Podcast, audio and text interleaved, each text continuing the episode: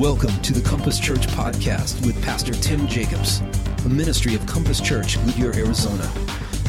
Join us now as we look into God's Word to be challenged and changed. Good morning, Compass Church. How are we doing?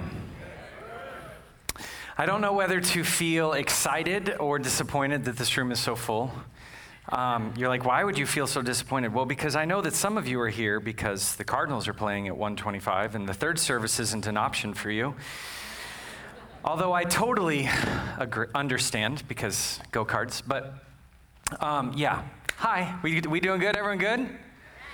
Good. My name is Mike Cerati. Um, I'm the pastor of students and families here at Compass Church, and uh, I'm so excited to be here with you today. We are uh, continuing um, in our series called The Seven Letters. These are letters um, recorded in the book of Revelations, written to the seven churches of Asia Minor. Uh, and today we're going to be looking at the letter written to Pergamum. So we'll find that in Revelation chapter 2, verses starting in verse 12. And we'll, we'll, be, we'll be on that here in just a moment.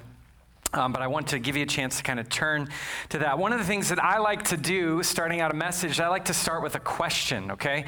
I really like to get my audience thinking about the possibility that this could impact their lives right off the bat. So here, I have a question for you, okay? Here is the question. And I want you to think, un- notice how I word this, okay? What would you say if I told you that there's something in your life, something that you are often blind to, that is dangerous enough that it could completely destroy your walk with God. Now, the last part of that question is worded the way it is intentionally. I want you to understand I'm not just talking about something that's dangerous.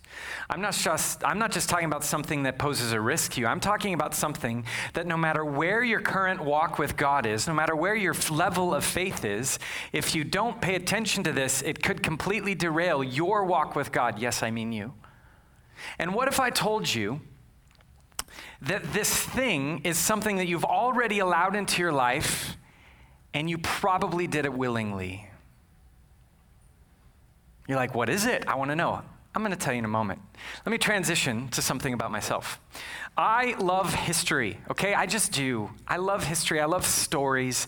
Now, for those of you in this room who are history buffs, like you, you, you know history, history is like your thing, please don't look at me as one of you. Uh, there's a difference between the two of us, okay? The, the difference is you have a memory, okay? So people teach you things, and then your brain says, that's cool, let's store it. I hear things and I go, that's really cool, and then my brain goes, I'm done with that.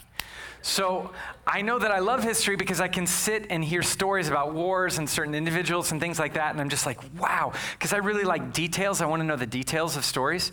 But then if someone were to ask me details later about the specific story, I'd just be like, I don't know, but I like that story. So don't come up to me afterwards and be like, we're the same people, because we're not. You're better, okay? I don't have a memory. So history people, um, feel free to correct me if what I'm about to talk about is wrong, but we're going to go back into the history books, okay? How many of you have ever heard of the legend of the Trojan War? Raise your hand, okay? And I call it a legend. It's a part of history, but we're not, it's probably not true, or maybe parts of it are true, we don't know. Um, but more specifically, the part that we're going to look at today is the legend of the Trojan horse, right? And all like the computer people are like, I know what that is. That's a virus. Before that, okay? Before that.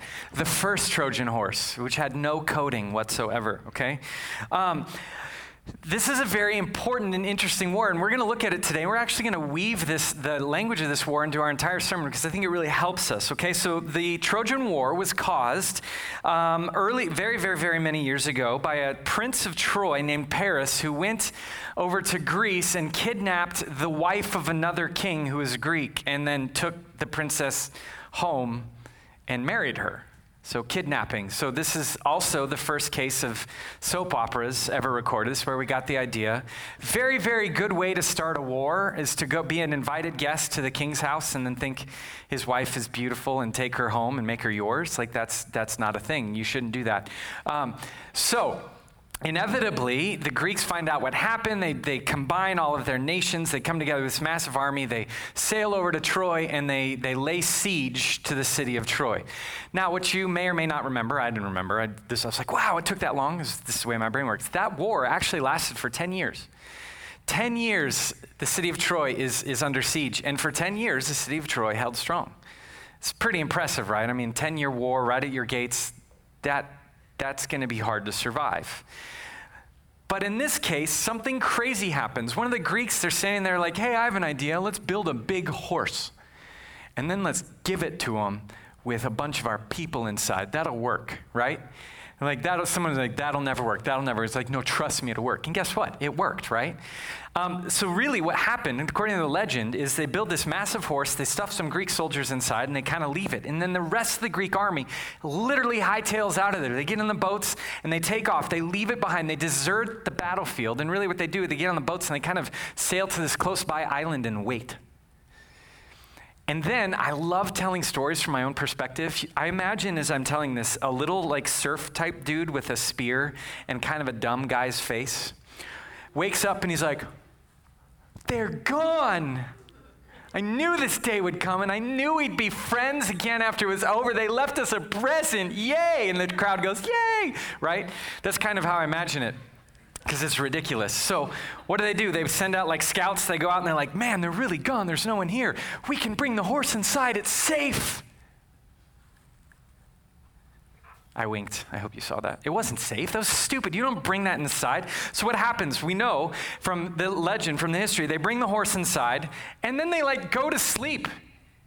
10 years of war, and they're like, it's over. We're good. There's no one here. Let's go to bed, right? So now the Greeks sneak back. They bring their boats and they, they come up. I don't know if they killed a scout or something. Who knows? But they get there. No one knows it's happening. And then they kind of wait outside the gate. And then the guys in the horse, they crawl out because when you open a door to wood, that doesn't make noise. And no one heard it. And they go to the gates. They raise the gate and the Greeks rush in and Troy is sacked. Crazy story, right? Silly story. But here's, here's where it kind of ties to what we're talking about today. The threat came from within. 10 years of siege at their gates, and no one can come in. But finally, they're destroyed from inside their walls.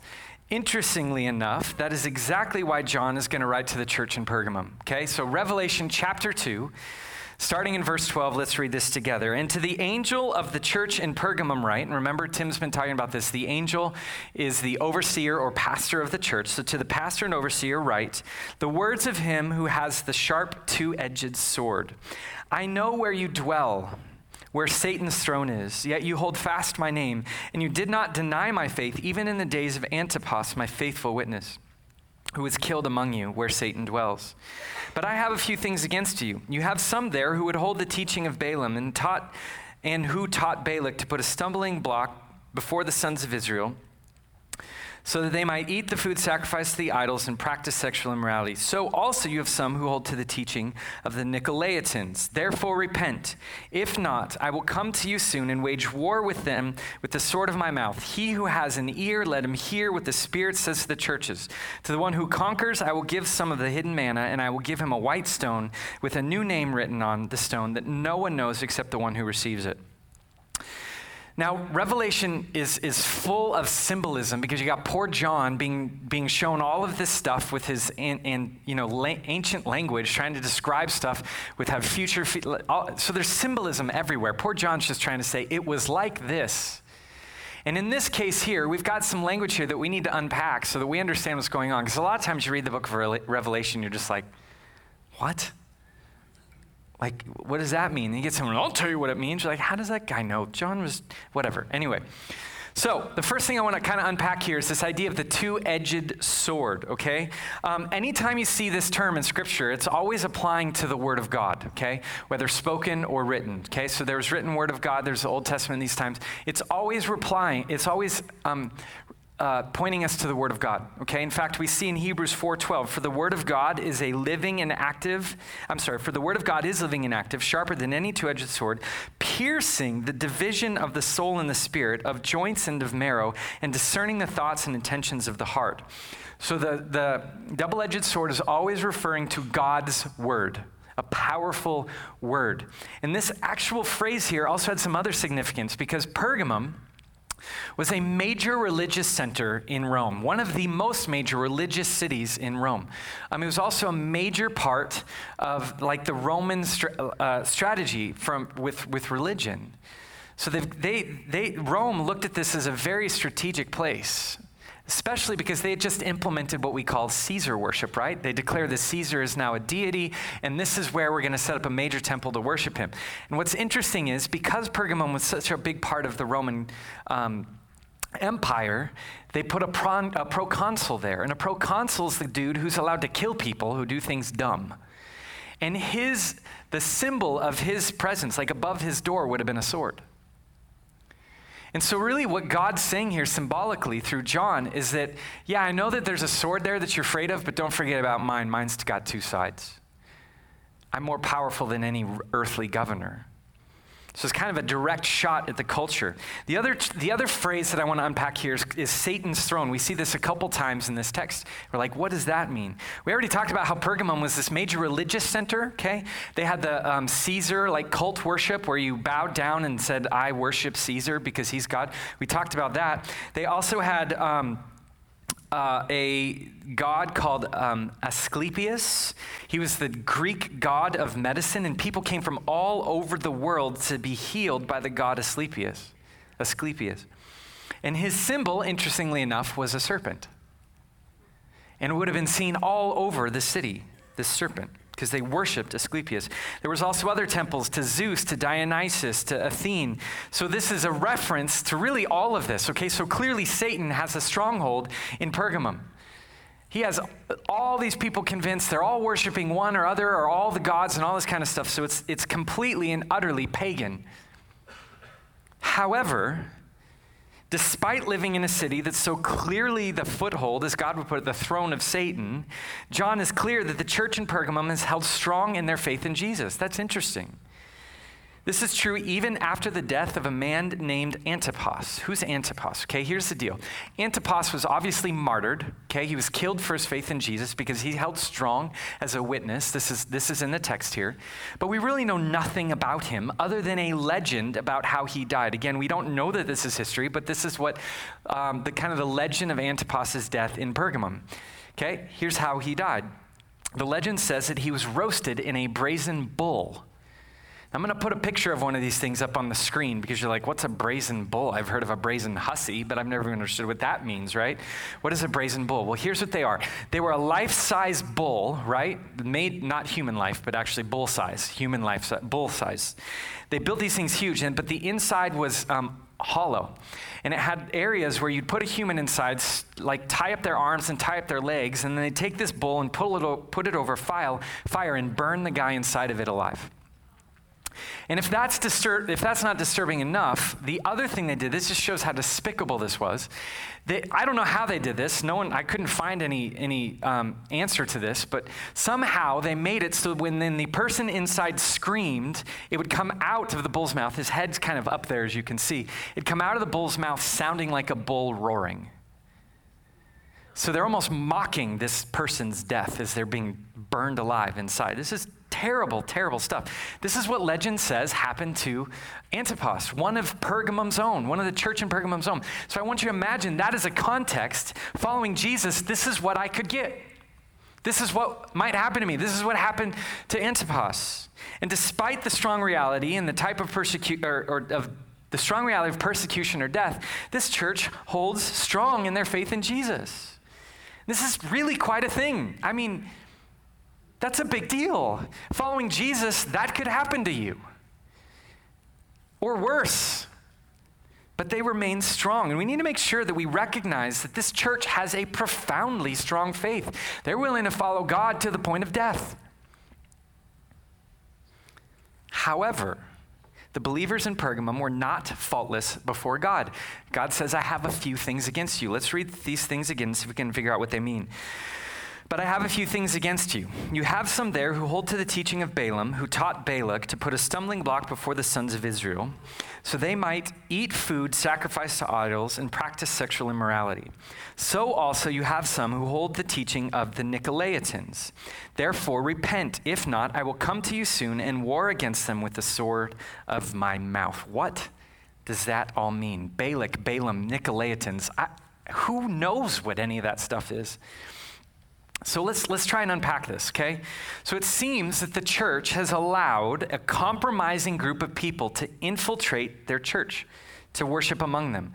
And these aren't just any people who compromise their theology and their faith, they're people who practice things that God really seemed to dislike. God is not happy that these specific people are a part of his church because of what they teach. And it doesn't necessarily look like the church has followed these teachings per se, right? But they've allowed these people to remain among them. So the next the, qu- the question becomes why is God taking them so seriously? Why is God so frustrated that these people are allowed in the church at Pergamum? Well, this kind of goes back to many, many years ago in the Old Testament where we see Israel um, going into the land of Canaan. Okay, if you've never heard of this before, I'll try and just describe it to you. God gives Israel this land, and He says, You're going to have to go in and conquer it, but when you're conquering it, you can't leave anyone alive. Everyone has to go. Not only because these people are wicked, and I mean, these people were wicked, they're killing babies and all kinds of stuff. It's a nasty pagan culture. Um, not only that, but if you allow them to like remain among you, you're probably going to end up kind of adopting some of their stuff, and then you're gonna you're, you're not going to follow me. So you got to get rid of all of them. Well, what happened was they're coming up to the Moabites, which is a, a group, uh, like a group of nations kind of came together. And King Balak goes after this guy named Balaam and says, Hey, let's trick Israel, in the short of the story, into just kind of aligning with us. And there's a long story there, but that's really what ends up happening. In this small compromise, so they're like, well, what's the big deal? It's just one group. We'll just let them in. You know, they can be our slaves or something, right? This small compromise, as history goes on, turns into a big problem for Israel for generations to come. It led them to an alliance with the Moabite people, which was forbidden by God. It led them to eating food sacrificed by idols, which was forbidden by God. It led them to sexual immorality and intermarrying, which is forbidden by God in the Old Testament. So they're just doing all the stuff that God said don't do. And it was all because Balak and Balaam conceived this plan to corrupt Israel from within. And it worked.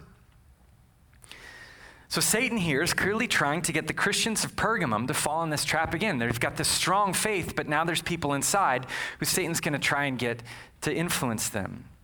This time, based off the culture that we've already talked about, sort of the, the, the, voice in their ears would have probably sounded like this You know, there's really nothing wrong with being friendly to Rome.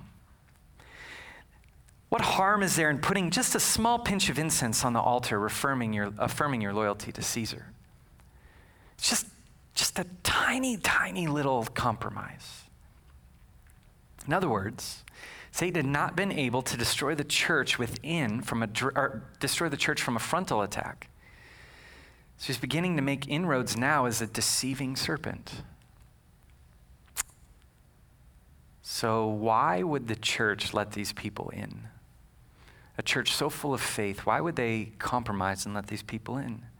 The answer is simple. And it's not that hard to understand. It was one small, teeny, tiny compromise. They probably thought, what's the big deal?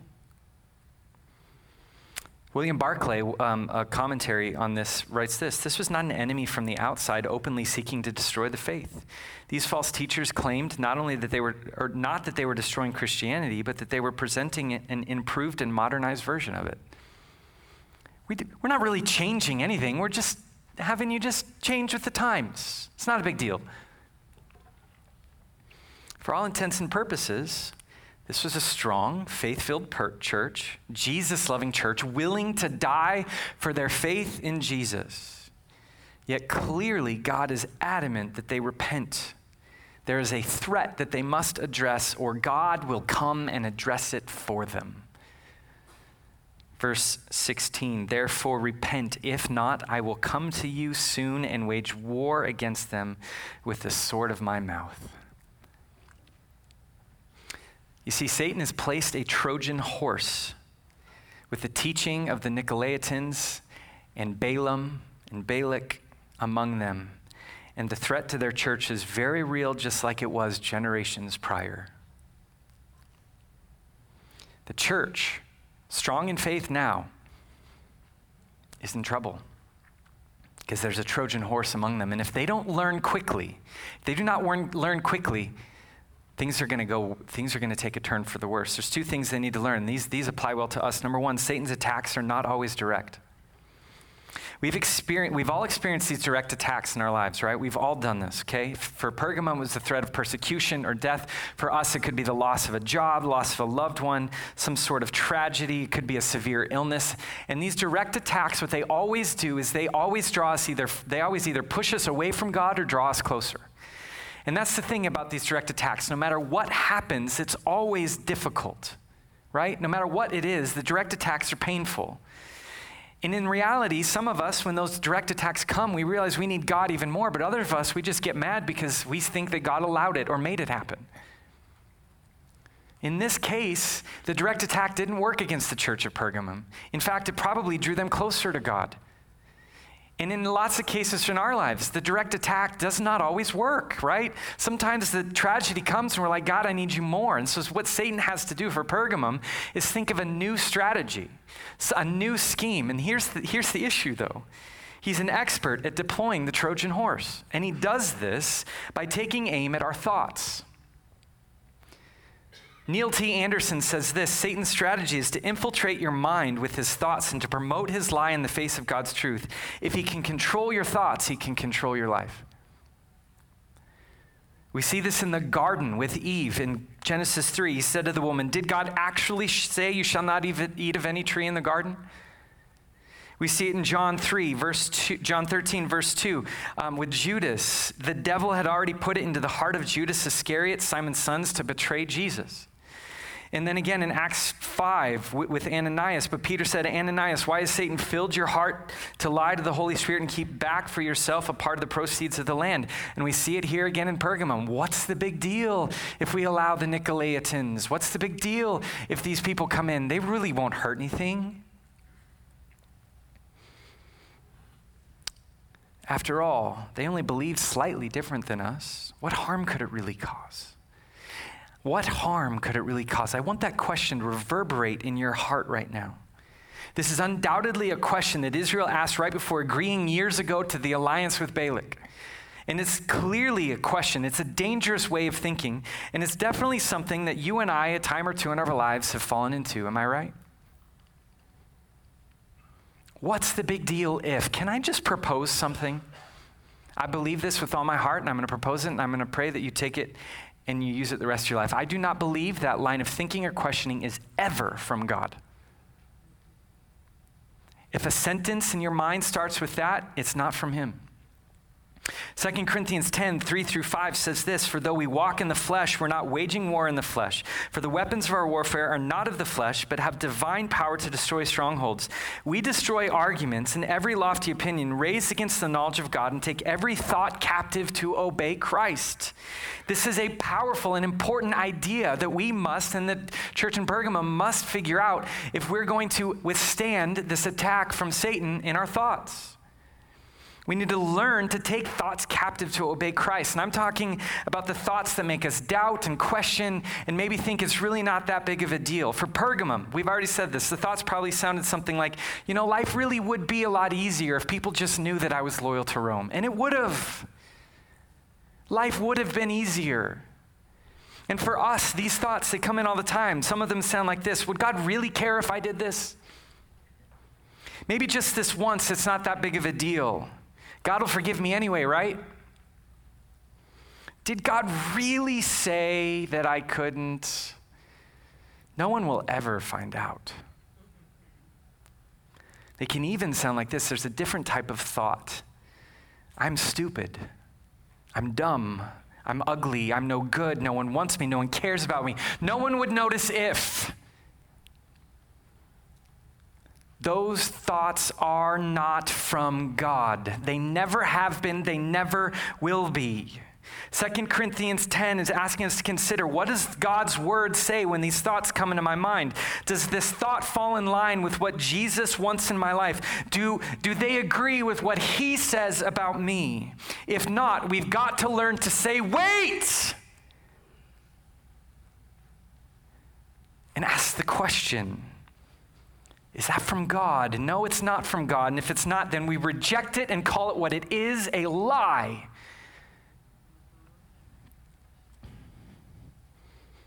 And if we don't learn to take our thoughts captive, we become susceptible to one of Satan's greatest tools in our lives Compromise. You see, Pergamum had already fallen short. They'd already not taken the thoughts captive. They'd already not dealt with what they should have dealt with. They just took the easy road. It hadn't necessarily influenced them yet because letting the people in didn't really, didn't really change a whole lot yet, as far as we can tell. But clearly, God is not happy with their presence, and clearly, God is concerned with their presence remaining. Compromise. If Pergamum is going to continue to compromise, we've got a problem because compromise is always dangerous to your walk with God. Always.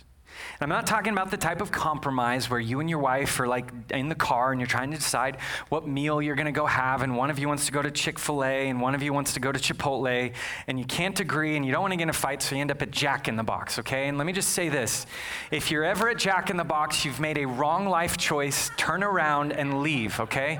It's better to be in a fight. I'm just kidding, okay? But I'm not talking about that type of compromise where we're picking between one of two things.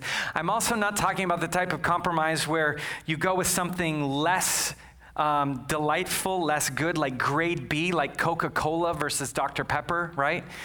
It's not the type of compromise where you take the, the, the lower uh, stuff in Coke and pass up the nectar of Jesus, aka Dr. Pepper. It's not that type of compromise that we're talking about either. The type of compromise that we're talking about is when we act on wisdom that is not from God. It's when we act on wisdom that is not from God. As such, compromise is so, so dangerous. It opens the door in our minds through deceit to doubt and ultimately blindness of sin. And I cannot emphasize this enough. Christians, right now, there are areas in your life where compromise has gained such a strong foothold that you would rather defend your beliefs or your behavior than actually sit and listen to the idea that maybe there's some truth about it. We, we get to the place where we go, What's the big deal? If I watch this movie with explicit language and explicit sexuality, it doesn't really hurt anyone, and the kids are in bed. What's the big deal if we watch this horror film depicting rape, de- demon possession, murder, and rage? What's the big deal? It's all pretend. What's the big deal if we move in together before marriage? Is that really hurting anyone? Lots of people are doing it. What's the big deal if I have this secret conversation with another man or woman on Facebook when my spouse doesn't know? What's the big deal if our kids can never go to church or maybe just go to church once or twice? Sports are an important part of their lives. What's the big deal if my kids are getting good grades and not but missing out on church because education is important? Is anyone in this room right now feeling a little defensive about some of these areas? Yeah, I am because it's important. I agree. But it is not ultimate. What if I pushed a little harder? You'll have to forgive me for this. I'm the youth pastor here. Parents, I've been the student ministry pastor here at Compass Church for just over 10 years. It's been a long time. Can I tell you what the number one reason students give for not reading their Bible and going to church? Your kids. I'm too busy. I have homework. My coach won't let me go. Parents, I am watching us raise a generation who would rather perform than pursue Jesus. Because performing is when they feel the most loved by you. The number one question that youth pastors all over this country ask is this How do we compete with sports in school? How do we do it? We're losing. We can't do it.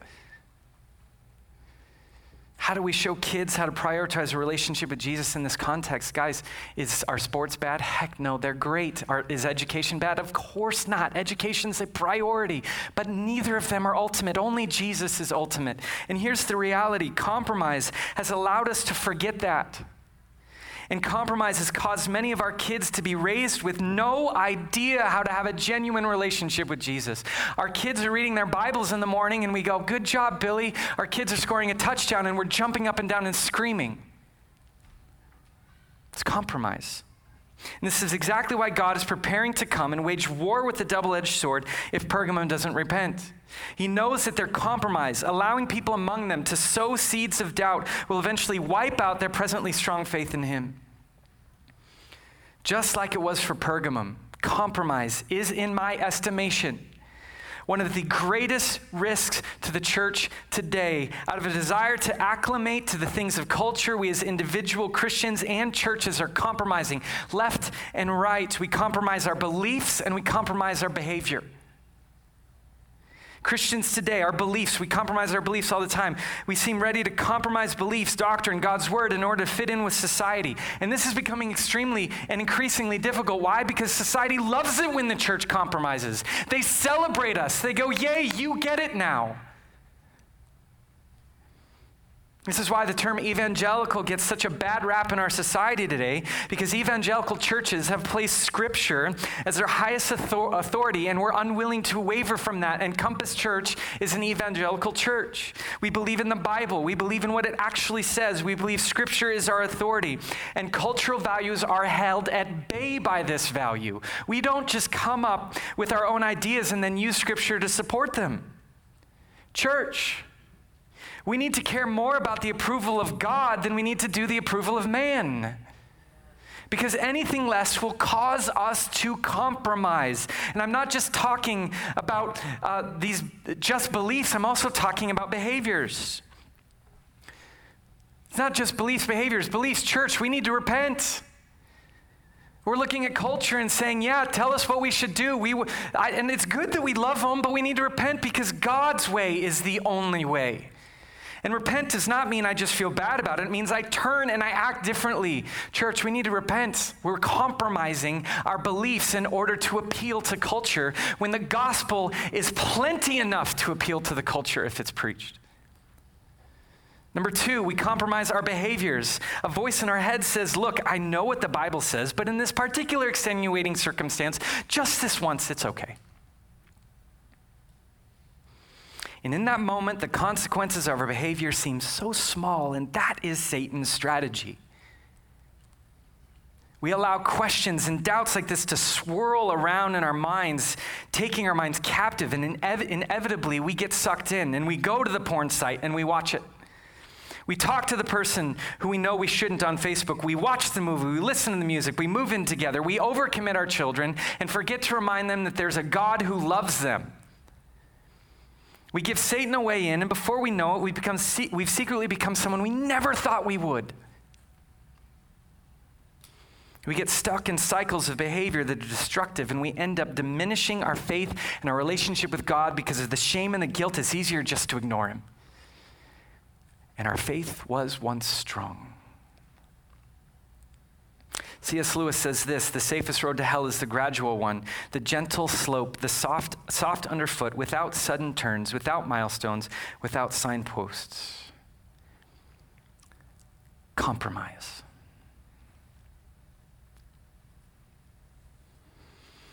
This morning, if you find that you're struggling with compromised behaviors or with compromised beliefs, I believe Jesus is calling us to repent just like he does Pergamum. And remember, repent. It's a heart of humility, it's a heart of regret. It's saying, God, I'm done. I'm sorry. I admit that I've done this wrong thing. And then it is turning and living and acting and behaving and believing different. Is God calling you to repent today of compromise? Here's the good news if he is. Verse 17. To the one who conquers, I will give some of the hidden manna, and I will give him a white stone with a new name written on the stone that no one knows except the one who receives it. What does this mean? Hidden manna. What is that? Manna was the food that fell from heaven each day, provided by God for Israel as they wandered in the desert. It was food provided by God, literally fell from the sky. It provided exactly what they needed for each day to stay alive in the desert. And hidden manna is nothing less in Revelation here than a powerful reference to Jesus, the Savior of the world that so many are blind to. He's come and provided exactly what we need in this life and in the next. What is a white stone with a new name? Well, in ancient times during trials, the jurors would have two stones, and each stone is what they would place forward, saying whether or not they thought the defendant was innocent or guilty. And guess what color the stone was if, if they wanted to say this, this defendant was innocent? It was white. A white stone represented freedom, it represented acquittal in the name, the new name. Well, with us, a name is no more than really a distinguishing mark. It's a label, one that I often forget. I'm not good at names. But in ancient times, the name was widely held up to some what a man or woman stood for. It represented their character, it stood for the whole person. And here, the new name represents a new identity, brand new life that would be found in Jesus. What is this last verse saying? In other words, no matter how successfully Satan has deceived you, no matter how deeply you are in compromise, if you turn, if you repent through Jesus, through his death on the cross and his resurrection from the grave three days later, he will give you a new life, a new identity, and a new hope.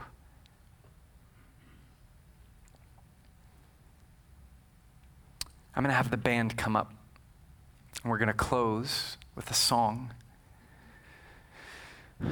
a song that I hope really just draws our eyes and our hearts to Jesus. Look, we're all in the same boat here. No one in this room is free from this. We are all compromisers. We all do it. We've all done it. We're all stuck in it right now. And here is the beauty there is Jesus who's calling the church in Pergamum to repent just like he's calling us today. Just repent and turn. And when we return, when we turn away from the things that we were doing and we turn towards God and we have a new behavior, He wipes the slate clean because He paid for it all on the cross. He was killed on our behalf for our sins, and three days later, because He was God, He rose from the dead, defeating death once and for all. And you and I can be free from our compromise. This morning, as I close, I, I opened with a question. What would you say if I told you that there's something in your life, something that you are often blind to, that can utterly destroy your walk with God? Well, that thing is compromise. So I have a new question for you. What area of your life have you compromised that God is calling you right now to turn from? Here's my challenge. This week, I want everyone in this room myself included, I want all of us, identify and share. Identify an area of your life through prayer, whatever it takes, an area of your life through your spouse, through your friends, whatever the case may be, an area where you have compromised, and I want you to share it with someone. Share it with your connection group, share it with your friends, share it with your Bible study. Say, This is where I've been compromising. I need you to hold me accountable because I can't do it on my own. Identify and share repent with each other, hold each other accountable. And Jesus, He's got it from there. Let's sing.